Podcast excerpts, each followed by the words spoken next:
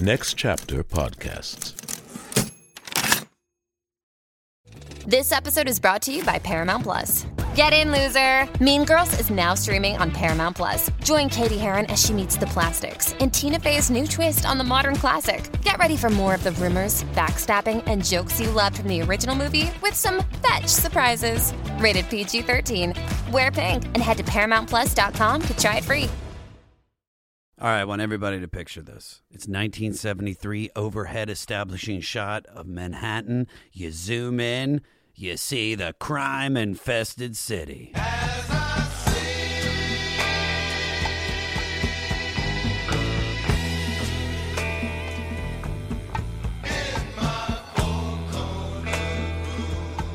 It's the perfect song. It is the perfect song. It's Four Cornered Room by War off their 1972 album, The World is a Ghetto. It's also number 444 out of 500 on the Spotify original, The 500, with me, Josh Adam Meyers, the King Cadougal, the King of Fleece. What's up, Fleece Army? Hope you guys had a great Thanksgiving. And thank you once again for joining me on the journey through Rolling Stone magazine's list of the 500 greatest albums. Did you hear me say five? I was like, five. When it gets the real growl, it's like, "Haggy." 500 greatest albums. That's how I, that's how I feel like I should talk. I think everybody assumes that I should be by the end of this when we're at like year 9, I'm going to be like, "All right, y'all. Y'all ready to do some Instagram stories? Do some Instagram stories." No, listen to that garbage disposal voice guy. What he just said. Do the Instagram stories, everybody. Show me how you're listening to the 500. Take a screenshot of how you're listening, hopefully on Spotify. And I want you guys to tag me on Instagram stories at Josh Adam Meyers. Throw our new Instagram handle at the 500 podcast and then put a hashtag fleece army so we can get a 24 hour ad on your Instagram to show everybody how much you love this show. You guys want to find out a little bit about this record? Released in November of 1972 and produced by Jerry Goldstein with Lonnie Jordan, Howard E. Scott. This is the fifth album from soul, jazz, funk, rock, Latin fusion band War. War featured members Howard E. Scott on guitar, Leroy Jordan on keyboards, Morris Dickerson on bass, Harold Ray Brown on drums, Charles Lowrider Miller on the sax and the flute. Thomas Papa D. Allen on percussion, and sole white member, yet the one who had the best afro. Only white dude in the band had the best afro. Denmark's harmonica player, Lee Oskar. All of War also contributed vocals and additional percussion to the album. Forming from seeds of the Long Beach, California group The Creators that was started in 62, they added most of their members who lived in surrounding areas and put out a few singles before morphing into Night Shift in 1968. Now, as Night Shift, they backed up Los Angeles Ram defensive end Deacon Jones, who also had a live singing career. Uh, that's ridiculous. It was in 1969, while playing with Jones at the Ragdoll nightclub in North Hollywood, that producer Jerry Goldstein and future manager Steve Gold saw the band and thought the sound of the fusion of their influences and multi ethnic look would be perfect to back up British singer Eric Burdon, who had just left the popular British invasion group The Animals. And Night Shift's message of using music to promote unity, brotherhood, and harmony to combat racism, crime, hunger, and gang life was timely. Burdon and harmonica virtuoso Lee Oskar, who had already teamed up, jammed with the band at the Ragdoll, and they all decided to collaborate further. Lee Oskar's harmonica formed a unique variation on a horn section with Charles Miller's saxophone, and part of War's signature sound was born. Goldstein, Gold, and Burdon changed the name of the group to War in April of 70. They put out their first record, Eric Burdon Declares War. It was a success and contained the hit Spill the Wine, which was written by the band. You guys know Spill the Wine? It's from the movie Boogie Nights. Spill the wine, get that girl, bobble, oh, skiba doo, a skiba. You know it. After their second album was released, the band toured to rave reviews. However, Burdon quit in the middle of their European tour, so War finished without him. The band returned to Los Angeles to make their third album, but first without Burdon. The 1971 album War flopped, but later that same year, they put out all day music with the million selling single Slippin' Into Darkness, which exploded. The stage was set for their follow up album, which was to continue their musical explorations and reflections on most members' past lives in the ghetto. And War did not disappoint.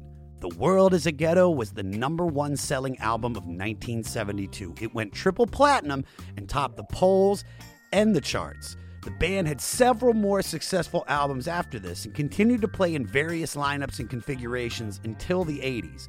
Tragically, saxophonist and flautist Charles Miller was stabbed to death in a botched street robbery in 1980. Fuck, dude. That's bummed me out. I liked him. Later, the band lost percussionist Thomas Papa D. Allen after he died on stage of a heart attack or brain hemorrhage in 1988. We don't even know. All due respect, I'm not trying to come off like a dickhead right now. It just, it's you, you get caught off by surprise when in the middle of all this, like, and then they topped the charts, and then they fucking had a number one single. Tragically, Thomas Papa D died on stage. He shit himself to death, and you're like, Jesus Christ. All due respect to Charles Miller and Thomas Allen, I am not trying to make fun of them. In 1996, the band had a contract dispute with their managers over who owned the name, and Lonnie Jordan put together an all new version of War while the rest of the members started the Lowrider Band.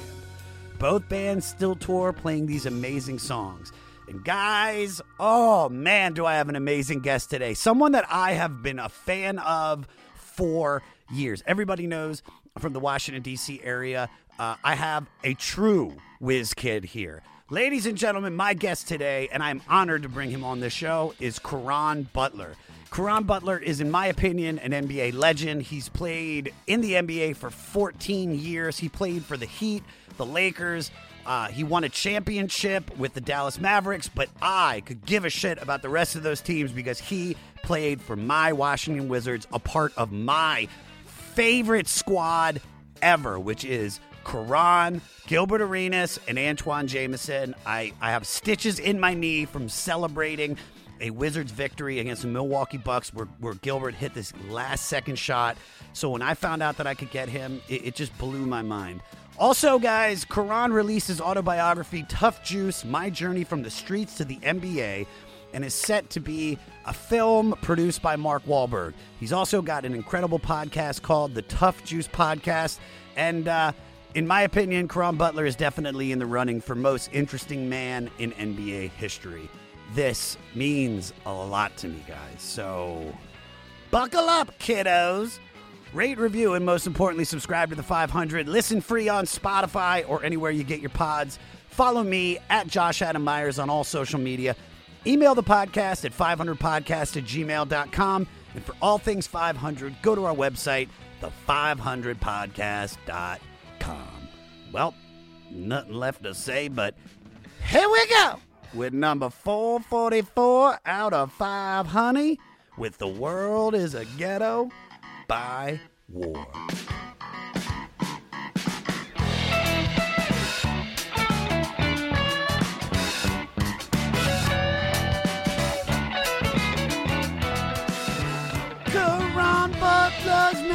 Friend of mine.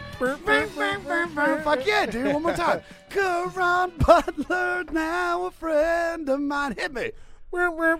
Dude, I'm going to tell you right now, that was one of the first times somebody has joined in with accoutrements during that. I, I do that, I guess, for what, like 50 episodes so far?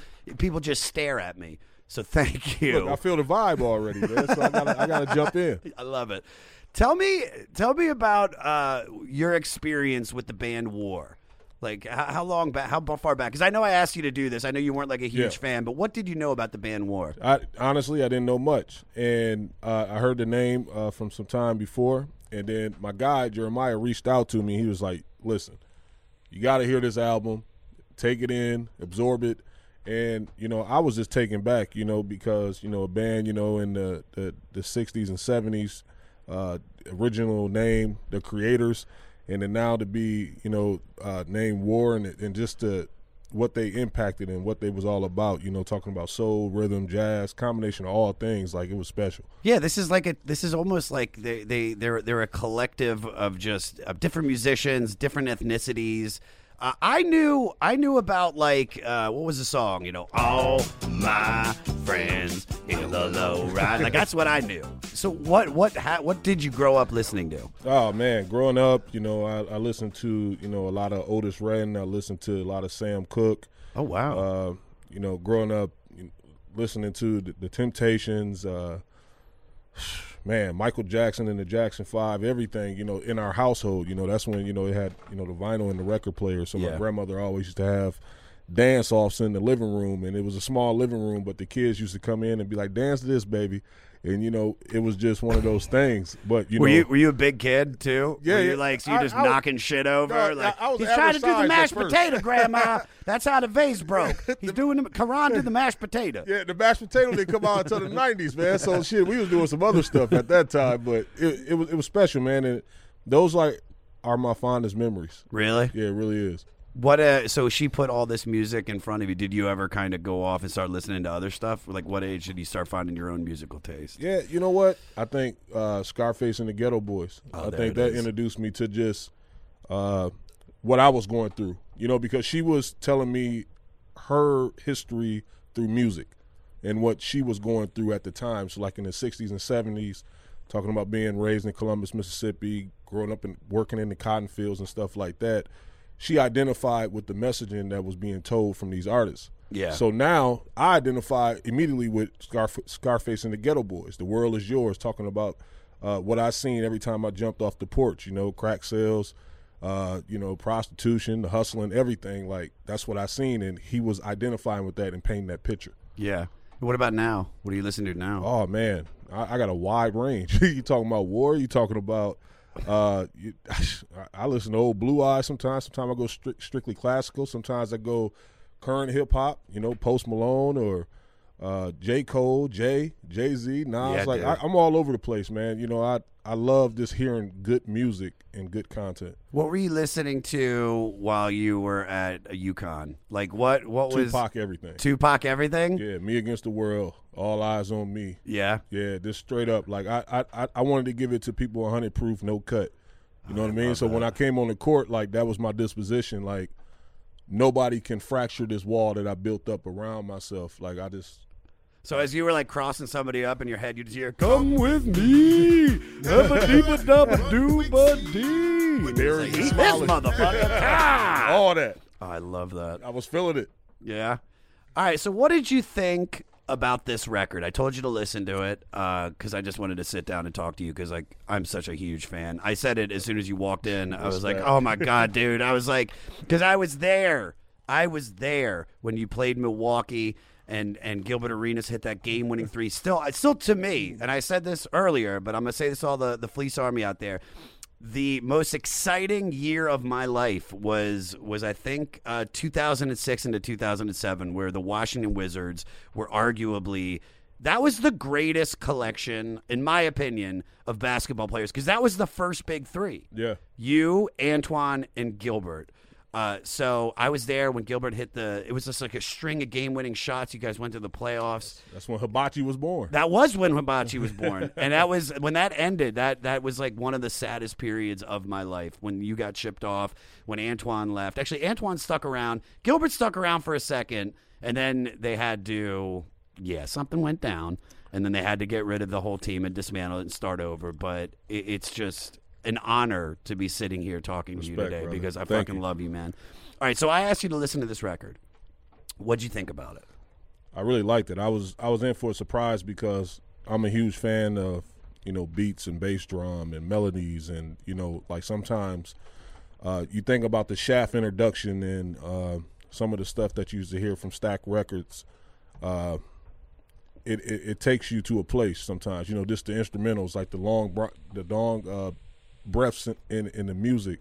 Where you have like a minute of this like bass drum and you just get to feel that vibe and Yeah. I was vibing the entire time, you know, smoking my Monte Cristo, just feeling it.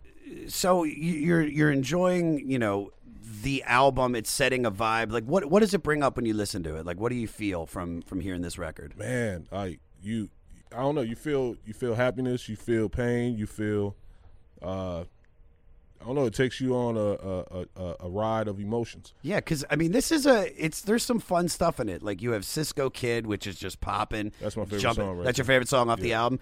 Uh, I mean, the the one that really well, we'll get into the record in a, in a second, but the ones that I mean, Four Cornered Room is just slow and just sludgy and.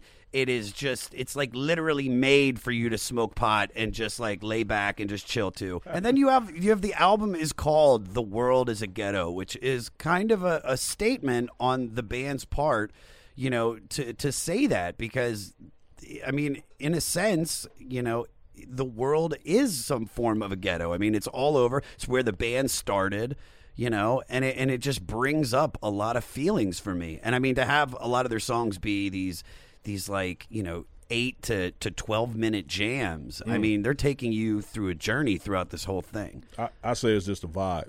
It's just Yeah. a vibe. Every song like you have to connect with, and it's long enough for you to feel it. And you know, once you have those tones and the bass is dropping or the the drums is playing or whatever the case, it's like it's forcing you to have that connection with that that song at the time. Before we get into this week's episode, let's talk a little bit about Sonos for the holidays. If you're wondering what to get your friends and family for the holidays, or you just want to have that holiday party blowing up kid, the brilliant sound of Sonos is the answer for you. Play all your favorite holiday jams with a new home theater system. I put Sonos into my life about a year and a, a little little under a year ago, and it's made everything better. I have speakers in every room. I've got the subwoofer, so there's that woof. I've got the Sonos Move, which is incredible because you can move the speaker wherever you want and it sounds better than every other portable speaker on the market.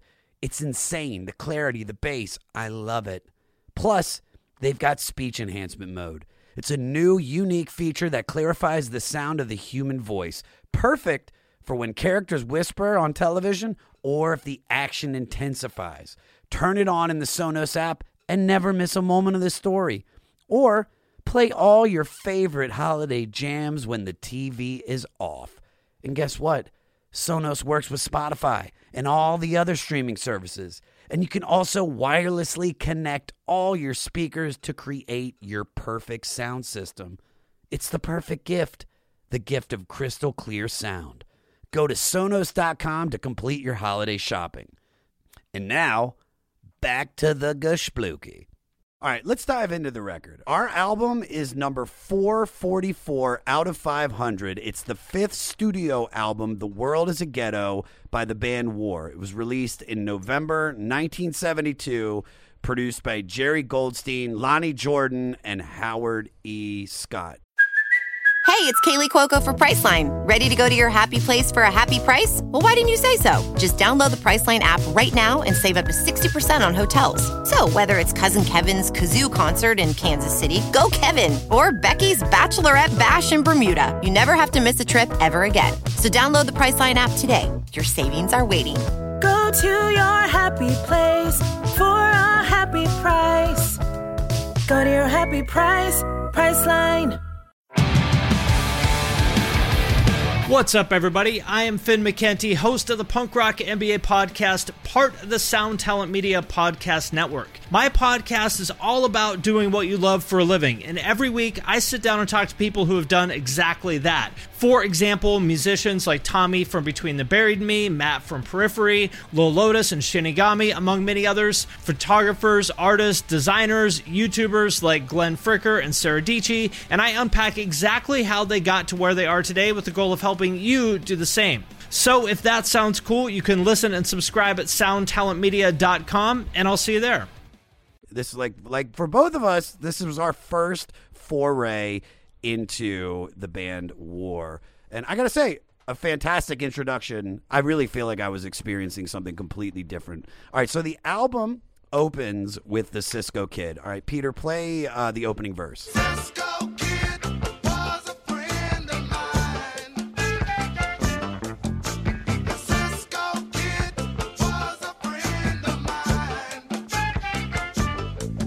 catchy. It just you can't not like like it makes me want to get into like a lowrider car and just drive down Crenshaw right now and just go to fucking Roscoe's Chicken and Waffles and get a get an Obama special.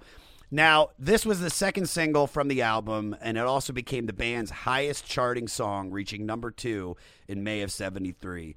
Guitarist Howard Scott, who came up with the idea for this one, wanted to sing about an ethnic hero that people of color could admire and relate to. While most TV and movie cowboys were white, the Cisco Kid was a popular TV show and series and movies in the 50s that featured the Cisco Kid and his partner Pancho, who were two lead Mexican characters. Along with the song's catchy harmonica and saxophone riff, drummer Harold Ray Brown based his drum technique on Sam and Dave's song I Thank You by playing along the rim of the snare drum. Um, yeah, I can guess I can kind of hear that. I mean, it's so funky. I love it. Uh, now, the Cisco Kid was introduced as a criminal in the original 1907 story written by O. Henry, but he went on to be portrayed as more of a folk hero. Now, I want to turn this back to you. Growing up in Racine, Wisconsin, you had 15 arrests before you were 15 years old. So you were uh, clearly fucking up Yeah. and on the wrong path. Say that again. What was your turning point? I think my ultimate turning turning point for me was, I, I hate to say it, but corrections, and you know, getting incarcerated at a time where so much was happening, and I think it forced me to identify my trauma.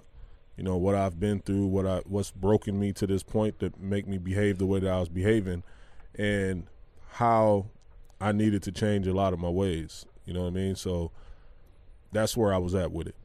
And when I got incarcerated, like I pivoted out that space and just tried to be a better version of myself going forward. So it's some shit I had to address for real. What was that? What was that first arrest? Not the first. Well, what was the first arrest, and then what was the last one? Let's see. I want to see the difference. Uh, disorderly conduct. Uh, What were you doing? Yeah, just what were you doing? always running from the police, always getting into. Well, but, well, the but community they, obviously you had to do something wrong if you were running. Were you just running like shit? The cops! Just- because you know it was always like neighborhood dudes always sitting out at the corners like statues, right? Yeah. So you get lottery tickets and stuff like that, and they always assumed that I was older than what I was. You know, I was 11 years old. I was already probably scratching the surface of five, five, eleven, closer to six foot. yeah. So they just treated me like a adult immediately. Like that's what they identified me as, and uh, I used to always run. Like I wasn't gonna sit around and tell my story and you know bank on the police having favor. You know what I mean? Like I just took off. Like I'm not. So fleeing and eluding was my thing. Plus, you're you're about six feet, eleven years old. You're fucking you. Yeah. You, you can't hide. yeah, I ain't got a shot. Like, I ain't got a shot. all right, uh, nobody's over here. Wait, is that is that a big ass black dude behind that street sign? Yeah, I see that motherfucker. Cuff him up. What was the what was the last one? What was the last one that got you incarcerated? Uh, the last one that got me incarcerated was uh, I got caught with a 32 revolver on school grounds at Racine Unified and a little bit over an ounce and a half of hard hard rock cocaine. Oh wow. Yeah. I was I was I was jacked up to sell poison like that and to see the effect that it has on people. Yeah. You know what I mean? Like I even was selling drugs to like, you know, cousins and shit like that. Like so I was like ruthless with it. So now that I've seen the impact and the effect, like that's why I think I even go above and beyond sometime to kind of change that narrative and try to help Yeah. out and try to be an influence. Do you, Positive. do you feel guilty about it still? I or did, do you, yeah. I felt very guilty because I know I've sold so much that you know I felt like I owed a lot, you know, Yeah. on them streets. Like I was out there, so like those streets that I sold a lot of drugs on, like I try to go back and enhance as much as possible. Yeah. But like Cisco, you've gone on to earn a lot of respect and a lot of acclaim. What was the first stable job you had uh, after, you know, being incarcerated? Uh, after being incarcerated, I think working at Burger King. I think that was the first. Fuck yeah, little BK Yeah, Lounge, man. dude. Have it your way. What were you doing? What were you, were you on the counter? You can't put a big motherfucker on the counter. Ain't nobody gonna order. They're like, I ain't going in there. They set my you want to head over to Hardee's because that motherfucker working the register scary as fuck. It's like, honey, there's a hair in my, my Whopper. Should I say something? I'm not going up there. You gonna tell him that's fucked up? I ain't doing it. It was crazy. I had a I had a bracelet on at the time too, so I was on I was on house arrest, Fuck yeah, but I only got out to work. yeah. So I was at the cash register at some points, and it was a really jacked up feeling because people walk in and you know sometimes you have to leave from behind the counter and they see the bracelet on your leg. It was just like some weird shit. Oh, I bet. All right. After this song's popularity, The band got to meet and hang out with Duncan Renaldo, who played the Cisco Kid at his home in Camarillo, California. His wife, however, made sure to let the band know that, contrary to their song, Renaldo did not drink whiskey or wine. Now, while coming up as a Laker, you met and hung out with the, you know, the man himself, Mark Wahlberg. Uh, and now he's executive producing on your biopic, the 2015 autobiography Tuff Juice.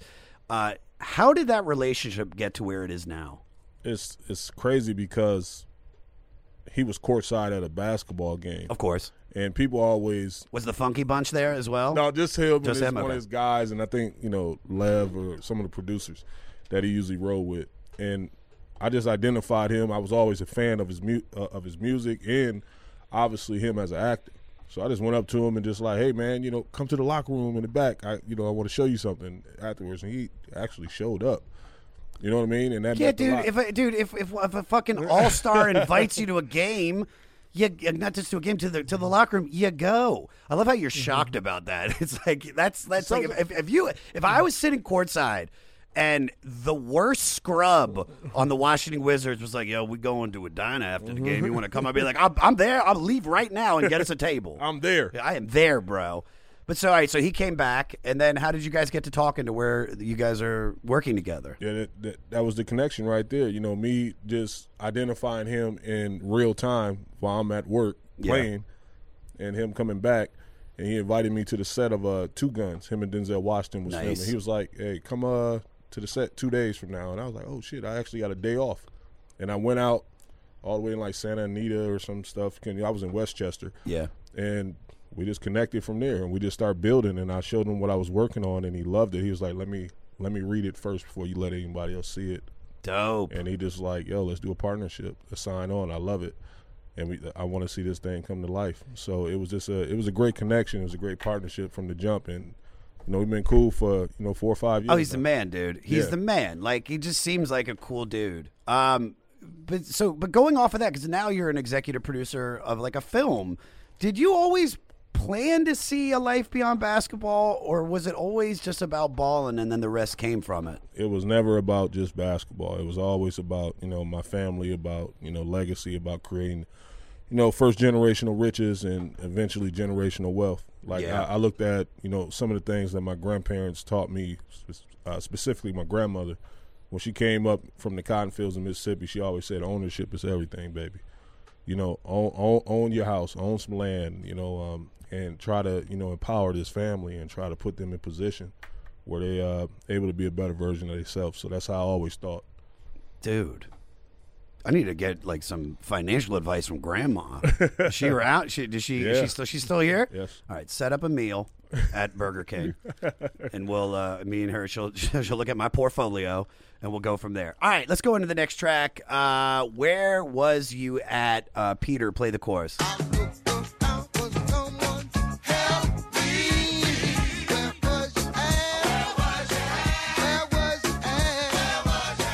Dude, this song is funky as fuck. That's all I wrote. This song is funky as fuck. There's some moments in it that I really, really enjoy. They flip the groove around, or they go to this like strange key change that's that completely threw me off as a listener. Uh, but it, it makes you feel like you're finding yourself at an intersection between New Orleans, where like four other different bands are all crossing amongst one another. Uh, thoughts on the song? Yeah, you know what? I I want to hear I want to hear your thoughts on the where were where were you at? Where were you at? Where was you at? Yeah, like what what was you feeling in that moment? Well, when I was listening to it, first of all, this this album reminded me a lot of we did Maggot Brain by Funkadelic. Have you ever listened to that? Okay. Have you ever listened to that I haven't. All right, I'm going to send it to you. you Please you do. have to listen to this record. It's one of the funkiest, rockiest. It's just so perfect. So this song reminds me of a song from that record called "Can You?" What is it? Can I? Can you get to that? I think that's what it's called. Either way, they they just have that same feel. Do you know what I mean? Now now where was you at? Like it could mean a million different things. Um I think, you know, if I'm going to take it to where where I'm at now, I think it's about, you know, where was your head at? Do you know what I mean? Like I'm a person that that really like you know, used to live inside his ego, and I used to just, I I couldn't like sitting here talking to you. I wouldn't be able to be here with you. I was, I was like thinking about like, does he like me? Am I being this? Am I being that? You know, I have to do this. I got to pay the IRS. Whatever the fuck it was. That's that's kind of what I think they're saying from this song. Like, where were you at in your in, in your head? Now I might be wrong. What do you think? I think evolving. I think evolving as a person, and I identify what you're saying, and also I think of songs like the Big Payback and stuff like Yeah. that when I hear th- those tunes, and I'm like, I, I I take it a different, I take it a lot of different ways. Like when I hear phrases, I'm like, okay, maybe where were you at when like like uh, Drake said you wasn't with me shooting in the gym. Yeah. Like that's that's how I took it like immediately like where were you at? And then all of a sudden I was you know thinking about it in a more positive way where you know I brought it back to myself like how was I thinking? Was I thinking prematurely? Was I was you know not you know educated enough to be in the moment of this situation as you stated. So it, it, I took it in so many different ways, but it was it was definitely just uh, an eye opener to hear that that phrase right there to make me think differently. Sure. All right. Are you a gambling man? I I, I will gamble. You'll gamble. All right. Uh, how many times do you think they say "Where was you at" in the song? Let's see. Uh, I'll go. I'll He's go like, with- I would have said the first time. then there was a second. It's over seventy. Over seventy? No. No, Twenty-eight. twenty eight. 28. You owe me uh, $5,000. We didn't decide on it. All right. Lyrically, this is pretty much a yearning plea searching for that special someone that will save the singer. Uh, speaking of saving, recently uh, we had found out that your daughter was diagnosed with type 1 diabetes. And in the typical Caron Butler fashion, you've set your sights on researching for a cure. Where are you at with that journey to find the cure? I want you to tell the Fleece Army and all the Spotify listeners how we can help. I mean, just just supporting and you know bringing awareness. Uh, I found out that my daughter was you know type one di- diabetic uh, March seventh uh, this past year, and it it it, just it turned our world upside down because you know she lost a, a ton of weight. Yeah. Uh, she was super lethargic. We go to a routine doctor appointment with the pediatrician, you know, at 10 o'clock a.m., thinking we're going to be out by no later than 20 minutes later, so 10:20, and then we're rushed off in the ambulance to ICU, and we spend the next, you know, two weeks in ICU trying to figure out like how we're going to deal with this situation going for- forward. It's a fraternity that you don't want to be a part of, but it's something that you have to embrace and you know, just try to help. And I, I, I really do hate the fact sometimes when people are not informed enough to make uh, assessment on diabetes. People always say that it's, it's the way you eat or whatever the case may be. In my daughter' case, she had a, a immune system problem, and her, her pancreas was underperforming since her birth, and it was something that triggered it, that forced it forced something from her DK units and things like that to you know bleed into her, her blood system, and it, it kind of just offset her. So she was literally dying in front of us. So if we wouldn't have addressed that issue and would have just kind of stayed the course for probably another year or so, she'd be gone. she'd be in a tough situation, you Yeah. know, fighting for her life. Yeah. So so where how can we help? Like what can we do? What can the listeners do to like help you get to your ultimate goal, which is finding a cure for this? Yeah, we're raising money for it. You know, JDRF Foundation. Uh, we we donate money for, you know, experiments to to find different ways to, you know, help enhance the treatment for diabetes. And she now has a, a Dexcom on her arm that you know I can look at on my Apple phone at any time, at any given time. That is You is know, insane. when she go low, her levels go low. Oh, wow, able yeah. To read everything, and that's important because, you know, um, they're putting a lot of research in it, and I think that you know within, and I always talk to these doctors, and different doctors say the same thing, but within the next five to ten years, it's going to be a cure because they're getting down to the grit and to the meat and potatoes of what the problem is and what can possibly trigger these things and Yeah. how they can reverse it. Nice. Yeah. All right, so where so give the foundation wherever we can donate to. Say it again. Yeah, the JDRF Foundation. Dude, everybody, Fleece Army, Cadougals, get out there, throw money that way, all right? Thank you. All right, next song, City, Country, City. Uh, so first there is this brief Family Ties theme song sounding intro. Then it kicks in uh, to what I think sounds like every chase scene from any black exploitation movie in the '70s. Peter, uh, play a little bit of that.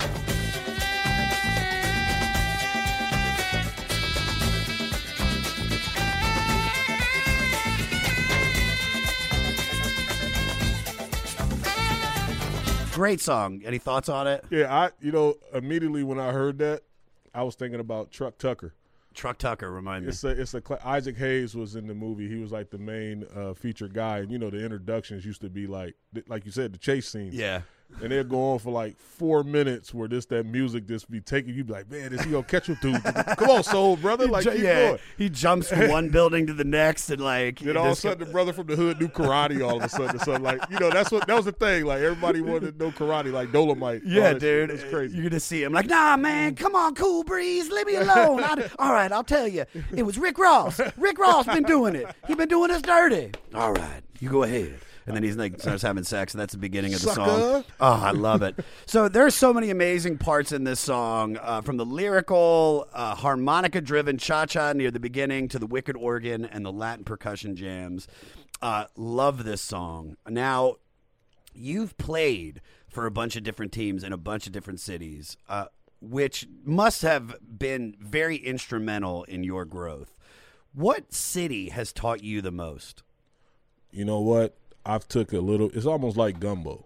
Like I took a little bit of the ingredients from every city and Yeah. liked a lot. Like uh, the versatility of culture, uh, the real diverse culture in DC taught me a lot. It, it was an eye opener because people don't realize. Like I, I grew up in Wisconsin, right? But my area in Wisconsin, if that's where the six percent African American community was, black and brown, Yeah. I mean, they was all right there in Racine. so I that's all I seen was, you know, my people, my culture. And then I went from that and went to prep school at MCI. You know what I mean? Yeah. And that was my first introduction to being the three percent of the African American community that was right there on that campus because, you know, Maine was predominantly white, Caucasian. And You can call us white. yeah, yeah. You So don't have to say Caucasian. You, don't, you don't have to PC it up. We're white. yeah. We're white motherfuckers. so like I it got diver- more diverse the more I moved on from Connecticut, then then to Miami. uh, You know, you you seeing Latinos, everything, and then you go to L.A. where you just see fucking everything, and then D.C. Then I saw more of our culture. Then I went to Dallas, and then it just, you know, so it was a combination of all things. Like I think it built me for all the things that I do now for television, for radio, Yeah. for podcasts, everything because I'm able to talk from a real perspective. From uh, uh, I can see the whole landscape of everything, and I can kind of embody and embrace it to the best of my ability and talk about it from an Sure. educated point of view. Hey, you. Do you have any plans this year? How's that going? Did you get 2020? Well, welcome to a brand new podcast called 2020, where myself, Benny Goodman, and my good friends Corey Payson and Siobhan Cronin from the band Lost Symphony also got 2020. And since the world ended this year, we decided why not just check in with some of our friends in the music industry and see how everyone's doing. We're going to get a candid look at life on and off the stage, as well as the mindset of some of the most successful people in the entertainment industry. New episodes drop every Sunday and Wednesday at 9 p.m. Eastern. And you can listen at 2020-d.com, soundtalentmedia.com, or on your favorite podcast app. Porn, Satan, drugs, therapy. It's not just the list of what I'm up to this weekend. I'm comedian Kiki Anderson, and those are just a handful of the taboo topics I've poked and prodded at so far on my podcast, Indecent, the show where we peel at the wallpaper of polite society. Each episode digs into the dark underbelly of our culture to dissect the things we aren't allowed to talk about around the dinner table, featuring conversations with comedians, activists, journalists, academics. They all help me figure out the who, what, and why behind what is and isn't acceptable behavior. Indecent with Kiki Anderson, where NSFW meets LMAO. Mwah. What what city challenged you the most? Uh, I think uh, DC Why is that? because expectations was different. You know, it really was. Like I think L.A. and D.C. because uh, uh, L.A. for from a basketball standpoint is because I played with possibly the greatest player ever to play the game basketball, Kobe, Kobe Bryant. Bryant. Yeah, so like when he's that good and everybody else like you have to raise your level. You know what I mean? So from a basketball standpoint, it challenged me. In DC, it challenged me from a basketball standpoint, but more so from a culture standpoint because you was a guy that the kids identified with in this community. So you was held to a different standard. And I felt like my purpose was probably bigger than ever there in Washington. Most powerful city in the world and I understood that. I understood that you know we was on a huge stage, and I recognize that, and I try to maximize that platform to try to inspire kids. Yeah, dude. It just I just made me think like like we got you for Kwame Brown. no disrespect, Kwame, but you fucking like that was that's the thing is that I, if you're saying we put a lot of expectations on you, we got you for nothing. if you would have scored three points every five games, we would have been like, yeah, that's perfect. That that was it's still better than Kwame. I'm sorry, Kwame, if you're listening, which you're probably not. All right. it's sad though because I told my, my, my lawyer and my agent Raymond Brothers at the time, he said, "Yo, you can you can you know trade it. It's gonna be a sign and trade. They're gonna you know max you out at your number." And I was like, "Oh shit, I'm happy." I was like, "Who who am I gonna trade it for?" They was like Kwame Brown. I was like, "Damn, who else? Like who else going?" I, no, no, for real. I kept no knock to Kwame, but I kept asking that. I was like, "Is there draft picks?" They were like, they was like, no, like Mitch Kupchak traded you for Cup. I was like, that was dumb as hell. Like I was just like, whoa, like how could he do that? Like I was like, yo, Washington winning. Oh, a hundred percent we won. Because I just didn't see it. You know, I knew Kwame was a good dude, but I just like, I just don't see it. All right. Four Cornered Room. This is one of my favorite songs oh, on the record. And like I said before, if you haven't listened to this song yet, smoke a bowl or a joint or whatever, take some mushrooms and put this shit on. Peter, play a little bit of it for me.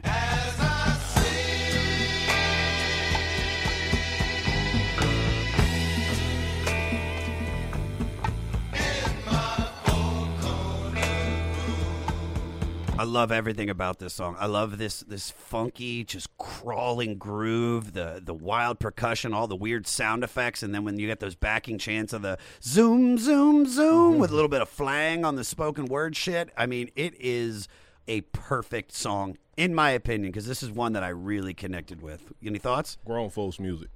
Oh, you don't think you don't think this is kids will get into this? Yeah, I, I just think it's grown folks music. You got to be an in-depth thinker to you know listen to this right here. Yeah. it's talking about being in that space, man, where you just you vibing.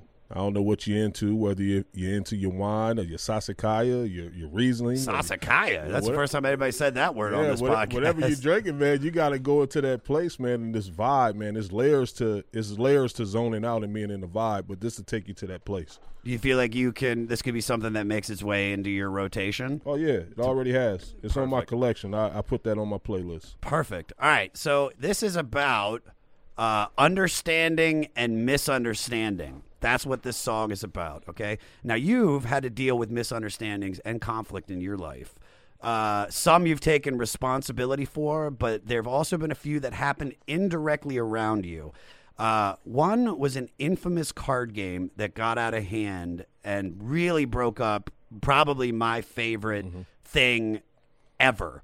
Uh, can you tell me about that? Yeah, it was tough, man. You know, Wait, I- fill everybody in. So about what had happened, because I mean, I, I'm still not even clear on it. man, we coming back from a West Coast trip, and you know, This is the Washington Wizards. the yeah. Washington Wizards coming back from a West Coast trip, and uh, you know, it was a card game going on with.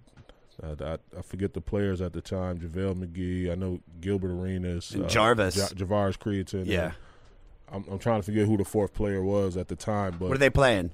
I think Bourré or Tunk. Okay. Yeah, I know Tunk. I think the I think the pot was at like a G or something. You know, I, it, it wasn't nothing heavy. Yeah. n- nothing for what happened going forward uh, cost them. But all you just remember was the commotion, and you know Javaris wanting his money, and you know I I never forget like you know the whole discussion of you know I don't play, I don't fight, I play with guns, and that whole scenario. And you know, fast forward, it led to you know guys having guns in the locker room the next morning, and you know from Javaris and Gilbert Arenas, and you know it was just a, a tough situation because one, you know, it was two really good dudes. You know, nobody. I mean, once once you're in the NBA, you know, we're making millions of dollars. Nobody's about no street shit at this point. You know, Yeah. everybody's trying to provide for their family, and you know, it was a day in the, in in in the history of sports, like, and definitely in our lives and everybody that was a part of that team that just kind of altered everything forever. Yeah.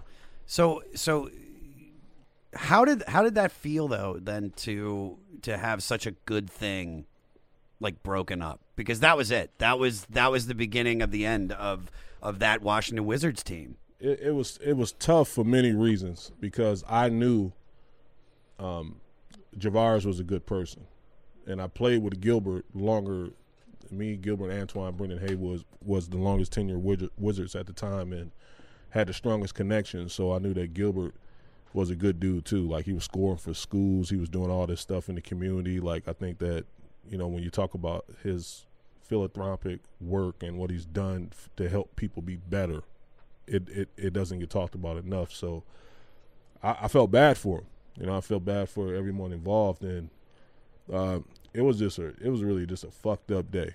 It was a fucked up day that you know that changed the the landscape of a lot of people's lives. You look at Javaris right now. He's in jail, right? He's in jail for For murder. murder, yeah. Yeah. You look at Gilbert's situation, and he was able to rebound because, but it took so long. Yeah. It, it took so long for Gilbert to, you know, finally get that.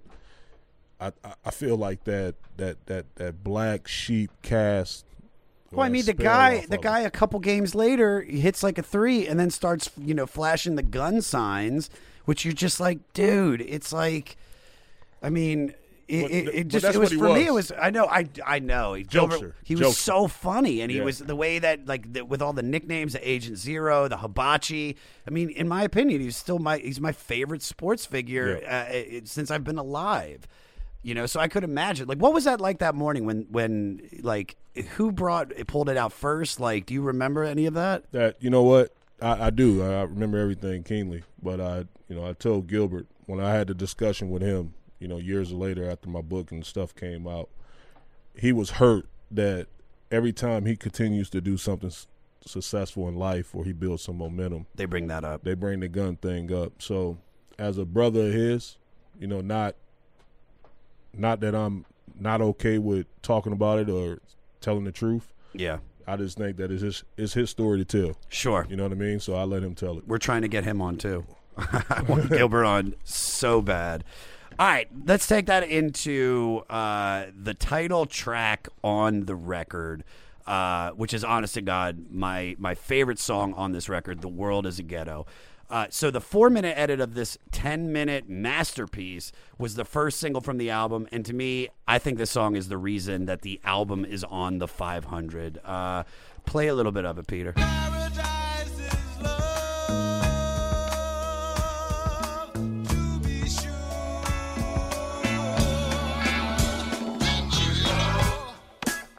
I mean, this song is perfect. It's just a perfect song. I love the wah wah pedal, uh, Howard Scott's guitar intro, which was great. It's just a thing of beauty. Now, according to drummer Harold Brown, the idea came from percussionist Papa D. Brown, that's a good name, after the band had spent some time in the more exclusive and wealthy areas of LA like Malibu and Hollywood. Uh, they realized that their toilets still backed up and their fancy cars still broke down too. And to them, those experiences were their ghettos. Basically, what he's saying is the ghetto perspective also meant that anyone could still achieve happiness regardless of material possessions as long as one was a positive force. And as Brown said, through that song, what we're really trying to say, you can be successful as long as you do unto each other as you're supposed to do. Be a good neighbor, get out and do the best you can. So even though the cycle of poverty that many minorities in the ghettos found themselves unable to escape was real, there was still a layer of hope that love and home could still bring happiness wherever one lived. That's beautiful. It's now you heavy. you found your way out of heavy circumstances and you've given back in a big way. What advice would you give to a young person who is currently in the same position you were in at their age? Uh, identify your traumas, man. Like really address the generational curses of what you're going through. And I think that this song says it all. You know, it's not about symbolic trophies. It's not about anything like that. It's about really uh, just being the best possible version of you. You know what I mean? Yeah. And, and you, you're an audience of one. You play to that. You kind of march to that beat, and I think that's what got me through my hardest times. I thought about the disappointing things that I've done, and this me talking to my younger self. I thought about the disappointing things I've done within my family, uh, what I put my family through, the people that love me most, and saw the good in me when I couldn't see the good in myself. My mother, my grandmother, the strong women of my family, my aunts, and I always, you know, kind of move forward as if they're watching very closely. Yeah. You know what I mean? So that's how I police myself. You know, even when I get kind of jaded, you know, when you you're making, you know, these astronomical figures doing something you love and, you know, your your your work don't even seem like work anymore, but that's how I humble myself. I'm like I still got to move like with Sure. that with that presence. Sure. You know what I mean? Of course. So I would tell anybody that's trying to move forward like stay true to your mission, not to the goals because the goals should be checkpoints and like you'll you'll you'll you'll meet a lot of your goals. You check that shit off, keep moving, but stay true to that mission Yeah. and, you know, move forward. Let's talk about you were talking about uh, you know material stuff. Uh, so this this kind of goes back and forth between the album and, and what I want to ask you. But the cover of the album is it features a Rolls Royce type car in the ghetto. Now, many successful people rush out and fill their garages with luxury cars, and you do have a seriously comfortable one, but only one, right? Yeah. Uh, how do you maintain that kind of self discipline when they're throwing that much money at you? because I think I think about my children. You know, I think about some of the things that I want them to have and things that I want them to have access to. Yeah. And you know, shit, I Uber half of the places I go anyway. so What? even I mean, I You better do. get an Uber XL. Yeah, I Uber Big everywhere. motherfucker. You Yeah, can't get in, you can't get into it Oh, like a little like a Ford Uber Lux. Fiesta. Uber Lux. Yeah, dude, you gotta do Lux. But like, I don't, I don't even drive. So what? What's the point of having all these trophies and you know and shit? You having you know a million dollars worth of cars just to show people you can buy it. I mean, they know you can buy it. They see how hard you work. And, Yeah. But I think that the true I mean, thing shit, is- dude. ESPN puts your goddamn contract up on the fucking, Everything. They put everything. Their buyout, whatever it is. I think people are more impressed with like self discipline though. I think people if you're able to discipline yourself when when no one's looking, just like when you're able to put in that sweat equity and that hard work when Yeah. no one's looking, like that's what people like respect to the fullest, and that's what I try to you know kind of hold myself accountable to. Uh, so, do you think possessions have meaning then? Uh, I don't. I mean, it it depends. Like sometimes possession has, you know, I'm able to buy this. Like me, me psychologically knowing that I'm able to buy something, it it kind of like let me know that I'm accomplishing or I'm on on the road to where I needed to go. Yeah. you know what I mean. It's Kind of like almost where people recognize you for your work and for your, your craft. Like people like, oh shit, I, I saw the your piece what you did with Master P. That's pretty dope. I'm like, that's something that I've created in my head, an interview that of questions that we sit down with our production team and we come up with, and then now it lives in a universe forever. Yeah. and people appreciate your work. So, to to your point, like possessions is you know kind of similar to that, where it's like it's just a something that you want want it at some point you appreciate but it's not something that you like saying like i'm better than someone else just because i have this. Yes, I, there's. I, I have this belief, and I read this in in a book about Vedanta, which is this old religion, and it's very Buddhist, where it's saying like you can you. Well, it says wanting is like the cause of all of our our pain. It's like you know, well, I see this guy's got that, I want that, and there's nothing wrong with getting those things, but just know that they're never gonna make you a better person. And if you're doing something, you are gonna buy because like I want a Porsche. So for my next car, I'm going to get a Porsche Macan. You know, I can afford it because I've always wanted one. But I'm not doing it to impress people. I'm doing it because that's a goal That's that I, I set as a little kid. I'm saying I'm going to get a Porsche. Now I want a 911, but I can't get one now. Yeah, I- so I'm going to get the Macan. that's what I'm saying. I, that's why I love you know Cole so much too. Uh, J Cole. He Yeah. he touched about some things where it's always going to be somebody with more, like more money, bigger house, more cars.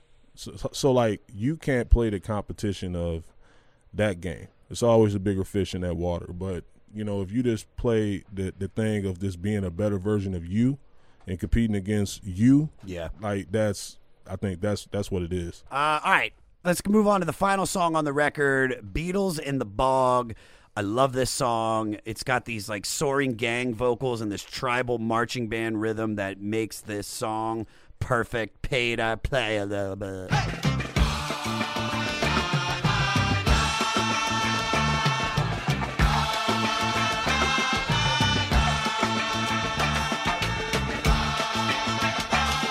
I think this song is about getting back to nature, uh, which is kind of refreshing after a record that's decidedly rooted in the urban experience. Uh, I could see you were bopping along to this one. You like this one? Yeah, a little bit. Fuck yeah, dude. Not one of my favorites though, but All I right. still vibe with it. Uh, let's take it about uh, getting back to nature. What is it like being part of a team and working together? It's it's, it's challenging because you you have different personalities. Do you know how hard it is to and and this is why some of these coaches you talked about Eddie Jordan being there with the Love Wizards. Eddie. Yeah, but My dog. yeah, Pat Riley, Phil Jackson, and all, the, the reason and Rick Carlisle, all the guys like the reason why they're so great because they're able to bring in that camaraderie and and still be able to manage the personalities of super big egos. Super egos, dude. I mean, that's why I think Phil Jackson's probably the greatest coach of all time because he's had the egos of all egos. Yeah. Because he's had the arguably the two greatest basketball players ever. And that's really, uh, in a sense, what it is. So, when is it serious, and then when is it fun? Like, you know, when is it serious to be part of a team? I just I just want the average Joe to sit around who, who's listening to this right now. You know how you ball up a sheet of paper and you throw it in the trash can, and you know you got four people watching. they'd be like, "Oh shit, that was a good shot." Yeah. You know that feeling you got? Take that shit and just put it on a trillion. That's the that's the ego of some of your biggest sports athletes. The number you have reached is 100.7 WMMS. It wasn't just a radio station, it was a lifestyle. Cleveland is, is a rock and roll city for sure. Yeah! Down! The Wrath of the Buzzard. WMMS. Cleveland. The rise and fall of one of the most iconic radio stations in America. Profiles, The Wrath of the Buzzard, PROH Files. Subscribe now wherever you get podcasts. Oh, I was I was at the I was at the Clippers uh, Raptors game the other night, and somebody was shooting a free throw. I was a little stoned, but I I, really, I leaned over to my friend and I was like, "Could you do that?" And he was just like, "Yeah, I probably could do it." I go, "No, you couldn't. No, you couldn't. That many people screaming at you." Like, of course, and that's after you hit a few of those shots, you do start, and, and then you become consistent at it. I can imagine how big these egos are. It's different, bro. It's that, like the, the the easiest routine play is the hardest thing. I just did a thing with Bleacher Report where I went out to the Rams practice and I tried to catch some uh, punt returns. Yeah, how'd that go? Yeah, shit, shit was crazy, right? So I'm out there. My, I got my kids. I shouldn't have brought my kids with me, uh, you know, because I want to be a superhero with Yeah. my kids and shit. Man, I was everything but that. You know what I mean? Ball hit me all in the chest. Go to the ball. I'm like, this shit hurt. You know what I'm saying? Like, what is?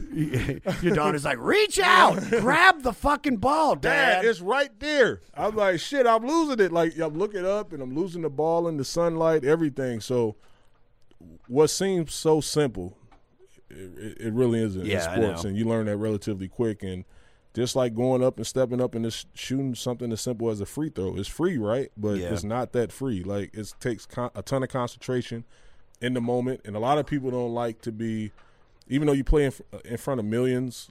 A lot of people don't like to be in that on that island at that time, and that's why they, you know, they nerves. They get the best of them, and they shoot the ball a little bit too hard in those Moments. Oh moments. yeah, yeah, yeah. Can I ask you a question? Because you, you brought this up, and I was going to ask you this off. But all right, so take me back to uh, I think it was the elimination game between the Cavaliers and the Wizards. Gilbert Arenas is standing at the free throw line. Uh, and Lebr- he misses one shot, and then LeBron comes up and whispers something. Do you know what LeBron said to Gilbert? Hey, yeah, he said if you missed this, you know it's over, right? Oh, and um, and Gilbert, one of the you know biggest clutch clutch players in uh, the history of the game, he he, he looked over at him like. Like who the fuck is this dude talking to me? Like Yeah. LeBron wasn't quite LeBron yet, Not yet, yeah. But he was just like, like who this young boy talking to me? Like, like dude, I'm hibachi. Like I'm about to make both Major of these zero. shits. Yeah, and then and all you know, boom. And I, I looked. I was like, wait a minute. Like shit, he missed that.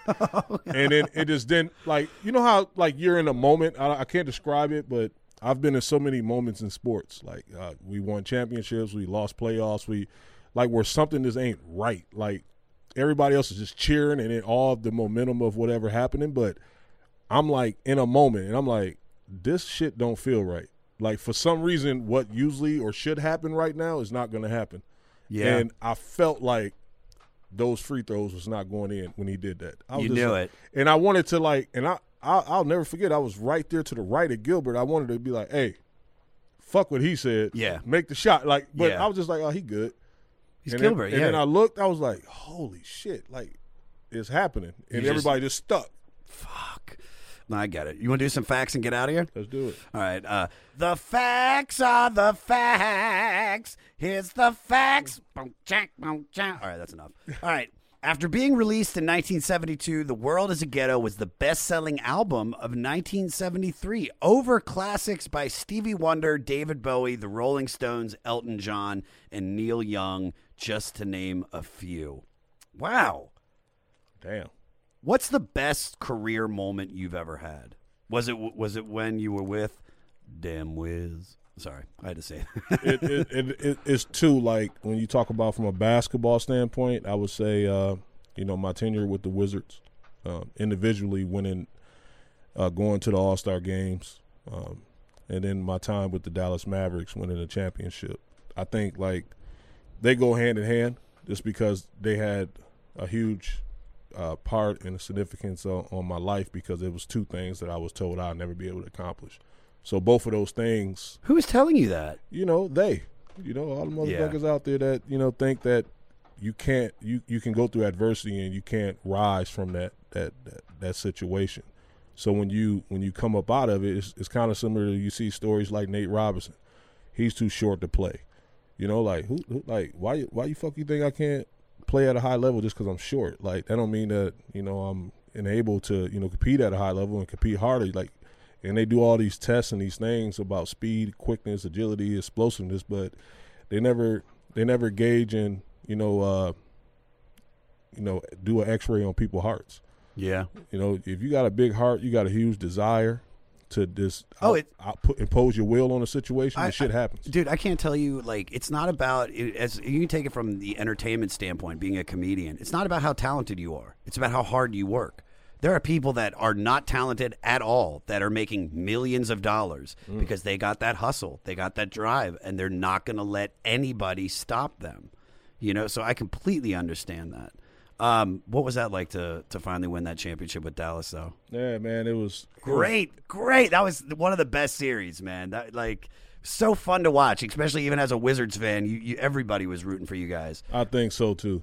I really do because they didn't want us to leave Washington one, and then when they seen some of their favorite uh, Washington Wizards, You and know, Haywood, right? and and DeShawn, DeShawn, dude. Yeah. dude, I love DeShawn, dude. Uh, he, did he have like an Abraham Lincoln tattoo on his neck? Yeah, man, don't give me that. that's my that's my brother right there. I love DeShawn DeShawn, dude. Crazy. That man. motherfucker was he was dude. He balled, dude. Yeah. He he, honest to God, was like I think he was that one of those final pieces that made your team so good. He's one of the most authentic uh, personalities and people. Uh, like I, I think that he's so mature to the point where if you see DeShawn right now, and I haven't seen him since the Big Three, but before that it was like two and a half, three years. Your love and your energy pick up exactly where it left off.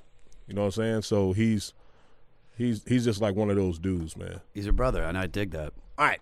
While on tour with Eric Burdon in London on September 18th, 1970, they were joined on stage at Ronnie Scott's club by Jimi Hendrix for 35 minutes at the end of their second set. Jimi died the next day, making that his last live performance. That is insane. Damn. Uh, if you could bring back any historical figure to play one on one basketball or have a shoot around with, who would it be? Bob Marley.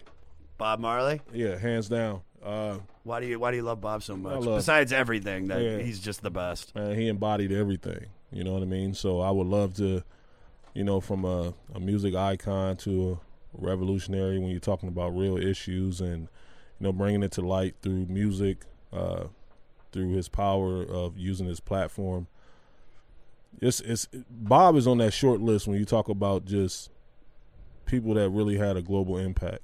Yeah. And how you view them and I I think he's on that short list when you talk about the Michael Jacksons, the you know the Elvis. Oh, a hundred percent. he's- Yeah, he's he's he's an right there. icon. Yeah, He- he's he's, icon he he changed the world for the better. like true icon. Like it's it's some icons that you know self proclaimed icon. Sure. but he's an icon. No, I get it. All right, how bad would the would you whoop his ass in basketball? Oh yeah. I, I, I go at him so hard just because you know what I mean. I'd be like, "Yo, you, you, Bob, you ready for this action? Like, You probably need Ziggy or some one of them with you. I- It's about to go down."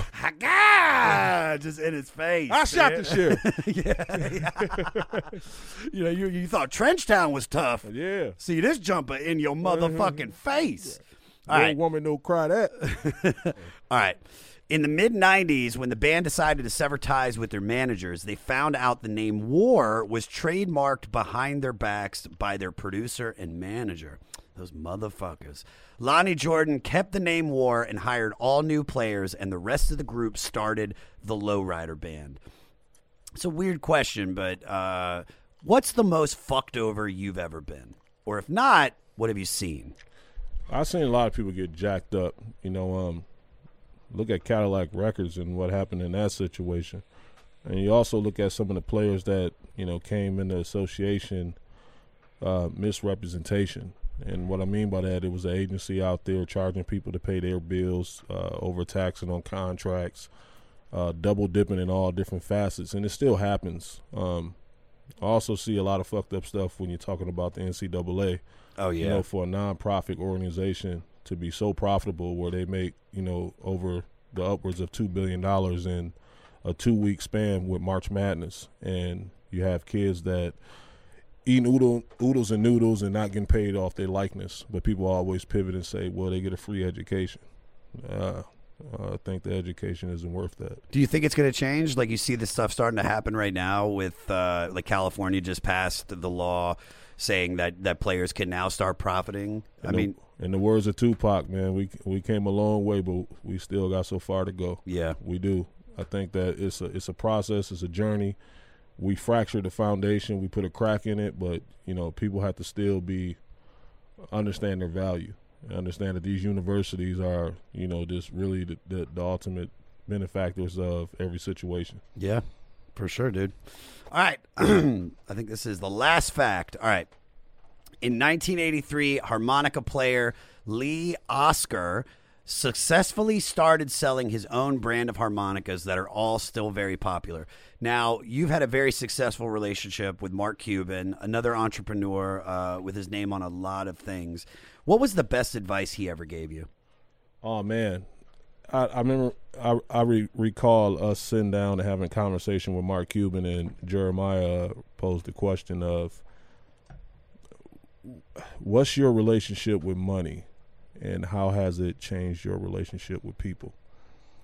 And it was deep and it, it was almost you know parallel to you know what Master P said during his interview where he said you know I never done a deal while I was desperate because it clouds my judgment. And Mark Cuban was just like you know people judgment get clouded when they see your success pretty much you know what I mean? But Yeah. your your your your value and things that you're true to still remain the same. It's just how people view you now because of what they identify you as. You know what I mean? Like oh he's a he's a billionaire. Like I can't just like kick the shit with him like we doing right now. You know what I'm saying? Yeah. it's just like it's it's different how people people conversate with you and how they treat you going forward. It's, it's it's crazy because they're always thinking the backdrop is the billionaire or the, the millionaire or whatever the case may be. The money is the backdrop. So I don't know, man. That that taught me a lot because my relationship with my family, uh, extended and close, like it teaches you a lot just on how to deal, and you know from their perspective too. You know what I mean? Yeah, completely. Dude, this was great. Uh, I, I can't thank you enough. Before we, we, we wrap this up, final thoughts on the record. Uh, I thought it was a great record. I really did, and you know, I'm bumping it as soon as I hit this uh, hit the highway. I'm headed back on the 101 back into the valley, so I'm gonna be rocking it because you know I learn something new every day, and that that's a vibe that I need. You know what I mean? So Yeah. it's, it's it's definitely on my playlist. It's definitely in in, in, in the rotation. So uh, y'all y'all should definitely check it out. Please. Uh, Caron, thank you so much, buddy. This No was doubt. fantastic, man. Come on, baby. Wiz Kids for life. For life.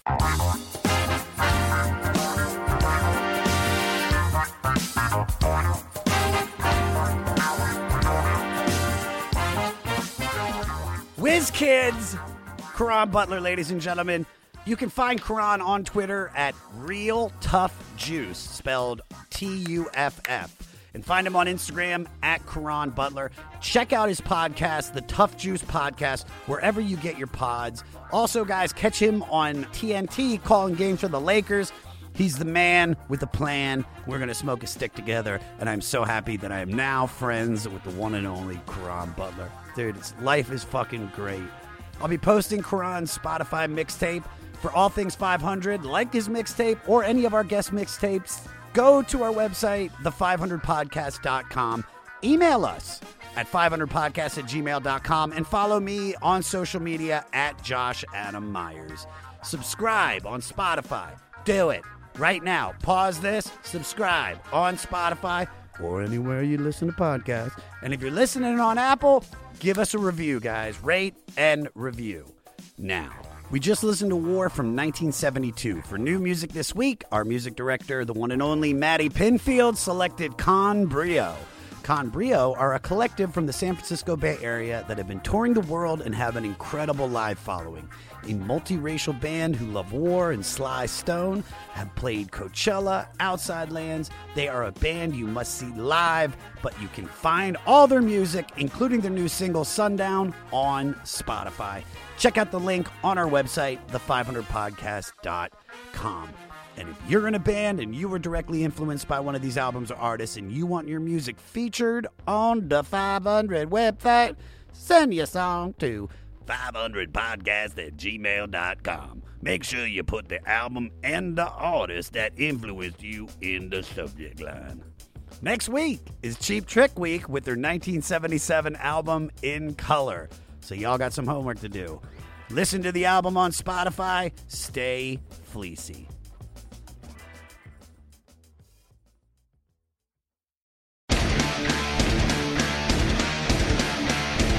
Hey there, I am Johnny Christ from Avenged Sevenfold, and I've got a podcast called Drinks with Johnny you're going to want to check out.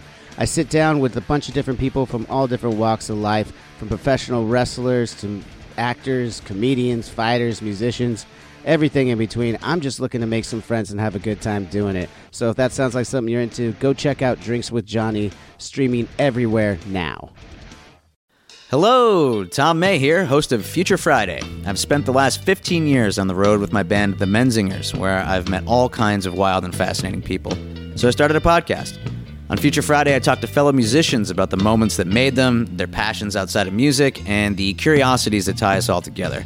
I've also talked to the likes of UFO researchers, magicians, soldiers, and documentary filmmakers, and I'm constantly searching for folks that can shape and change our view of the world. You can check out Future Friday wherever you like. Next Chapter Podcasts.